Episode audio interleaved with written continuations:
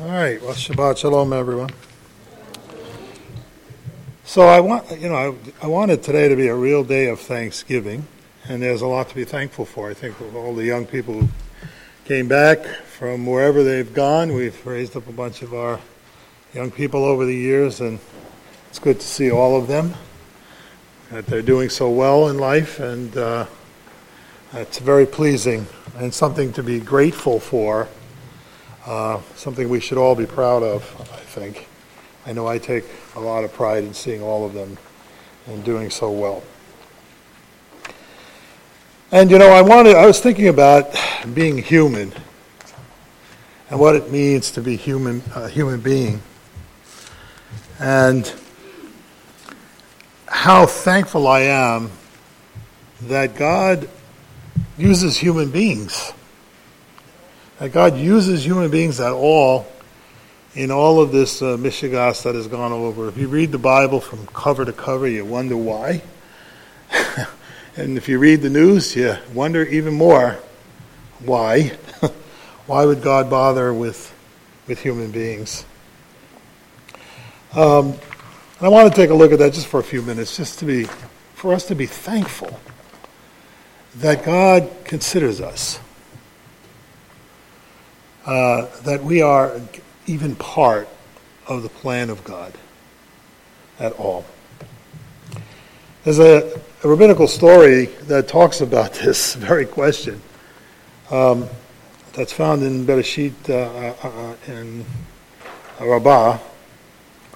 And it says, uh, the story goes so, something like this. It says, When God was about to create man, he was surrounded by several groups of angels who offered different opinions.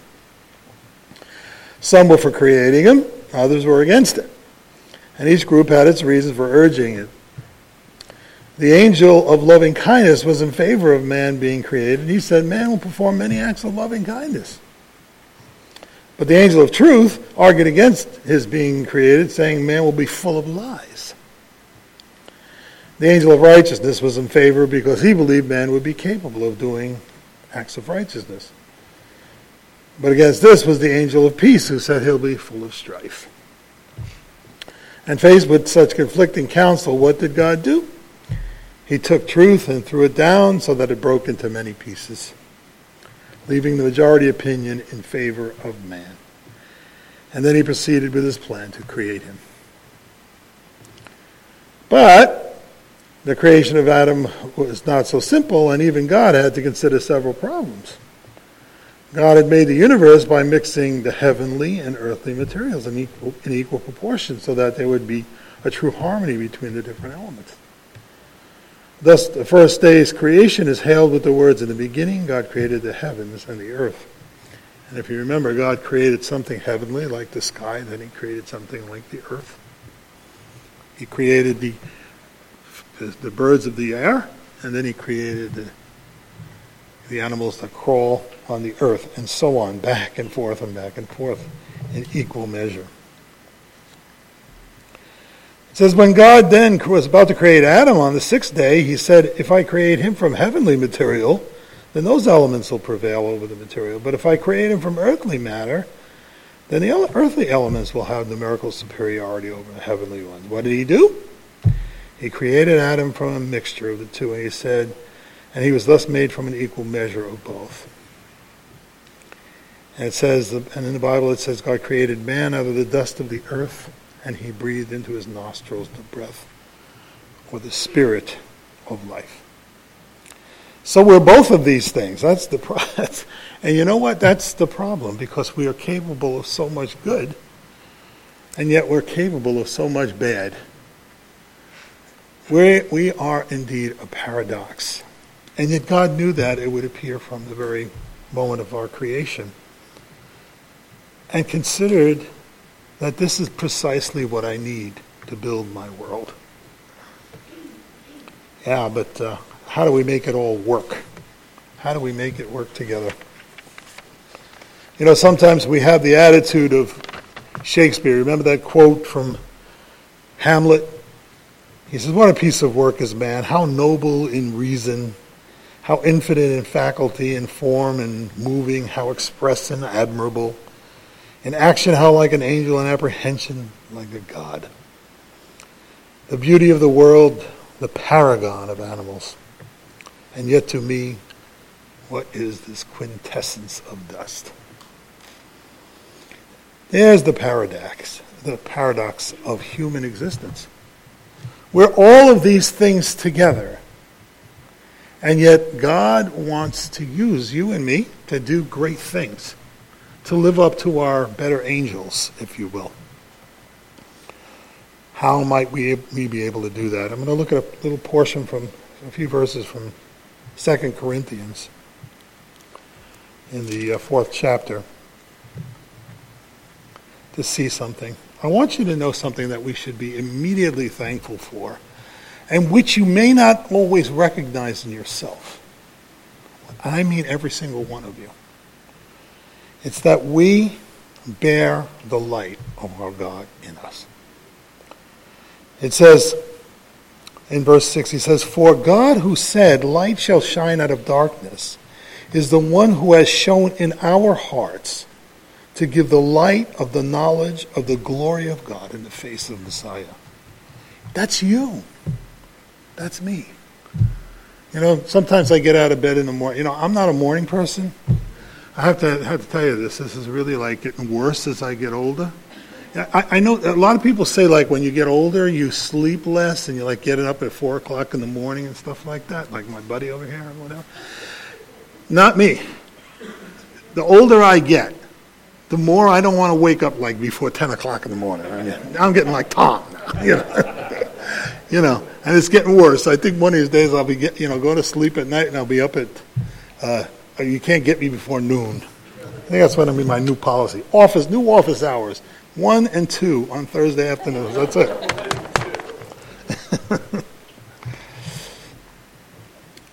but you know, and that makes me sometimes think, gee, you know, how much could I have done already that I didn't do?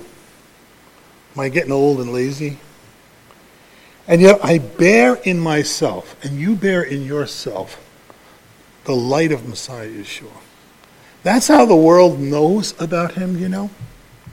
He doesn't, we, he, the world doesn't know about us because we are smarter than everybody else, or that we have greater logic, or that I can convince anybody of anything through the skill of my oratory.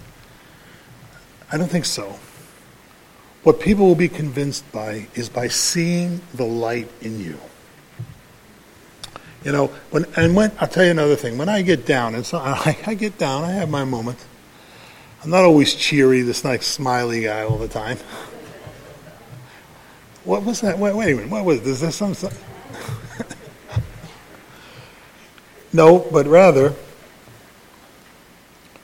we have in us the, the, capacity to reflect the light of Messiah Yeshua, even if it's the one soul.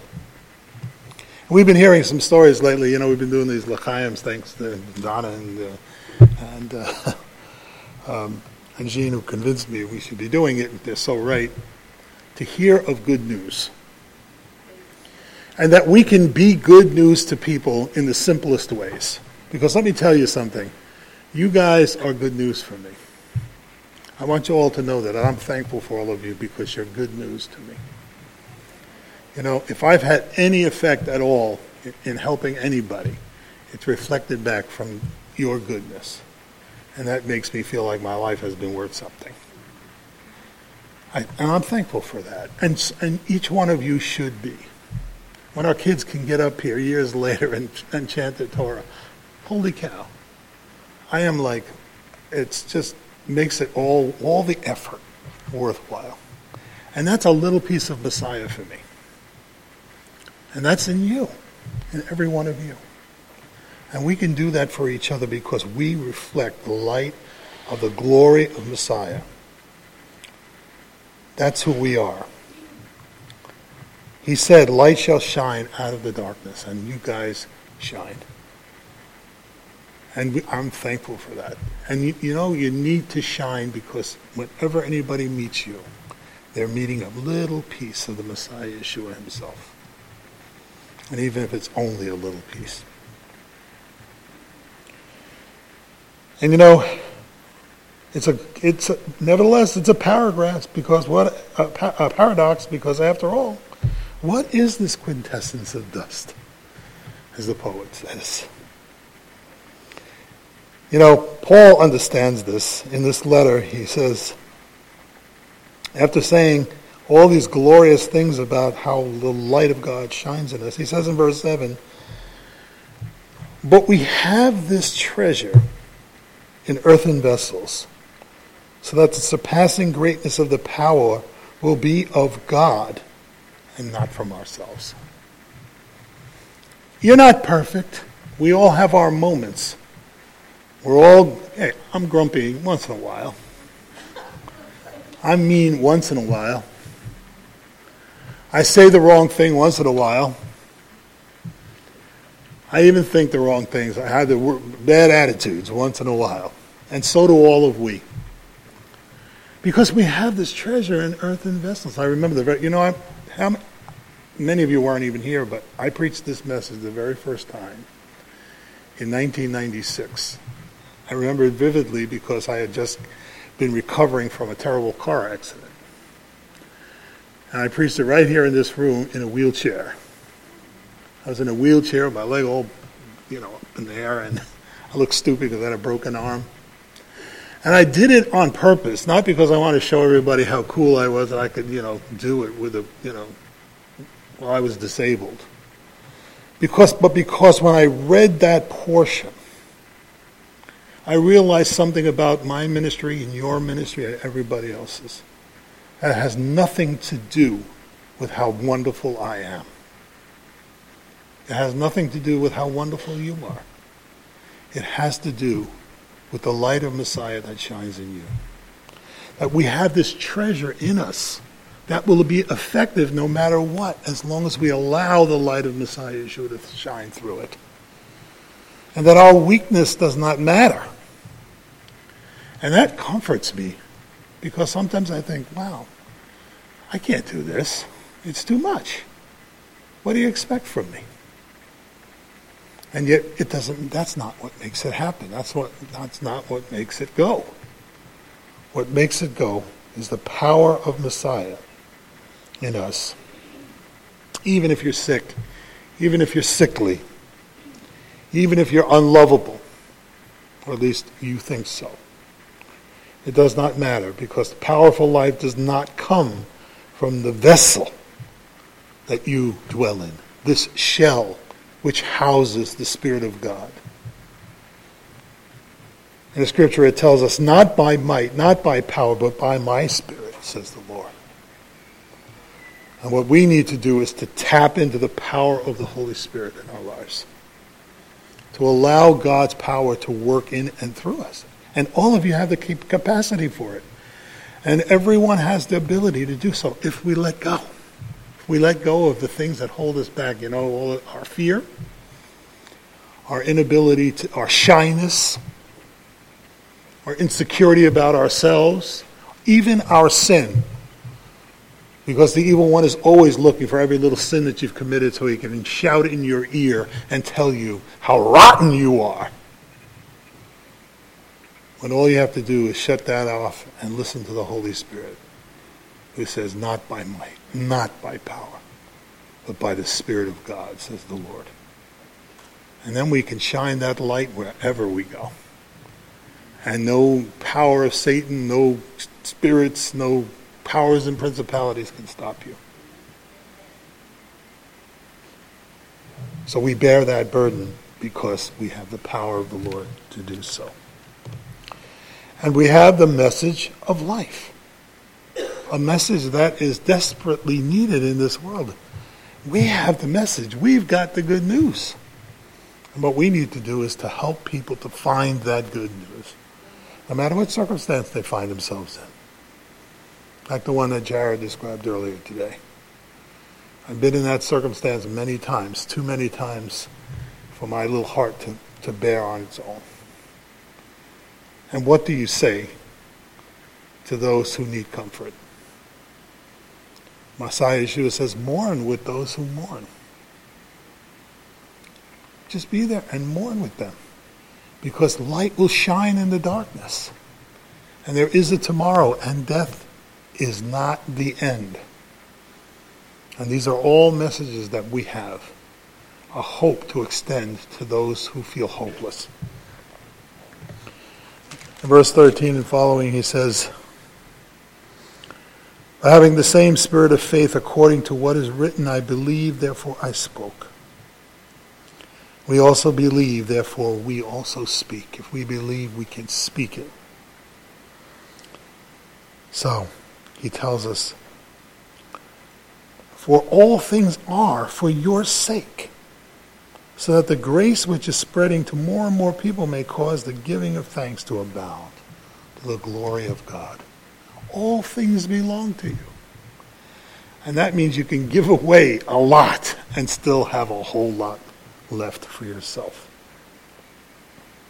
We have this power fueled by faith, and we have a gift that is everlasting that we can share. For all of these things, we should be grateful.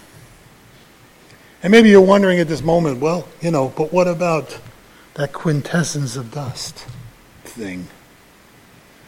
Were the other angels right because there's so much war and tyranny and craziness in the world? But let's remember that God did not bring Messiah Yeshua here as a spirit, but as a flesh and blood soul. And so we share his nature. Just like he, we are of this earth. And just like him, we bear the image of God and the power of God in ourselves. So just like him, we can do great things. We should be grateful for that. Let's go out there, even into a world that is dark, and do great things. In his book, God in Search of Man, Abraham Heschel wrote, We live by the conviction that acts of goodness reflect the hidden light of his holiness. His light is above our minds, but not beyond our will. It is within our power to mirror his unending love in deeds of kindness, like brooks that hold the sky. We have this power in us because we bear in us the image of God, the light of our Messiah Yeshua. And I say, let's be thankful for all of that. I want to ask the worship team to come back. It says in 2 Corinthians, in the third chapter, it says, But we all, with unveiled face, beholding as in a mirror the glory of the Lord, are being transformed into the same image from glory to glory, just as from the Lord, the Spirit. Amen. So, Lord God, I just pray that we can bear this image with joy even though we may be imperfect, even though we may have our faults. Nevertheless, Lord, we bear the power of your Spirit, the image of your Son in our very being. We have the power to represent God wherever we go. Lord, give us the desire to bring glory to your name, even when we feel weak even when we feel inadequate. Because it's not by our might or by our power, but by your Spirit. And let us say, Amen.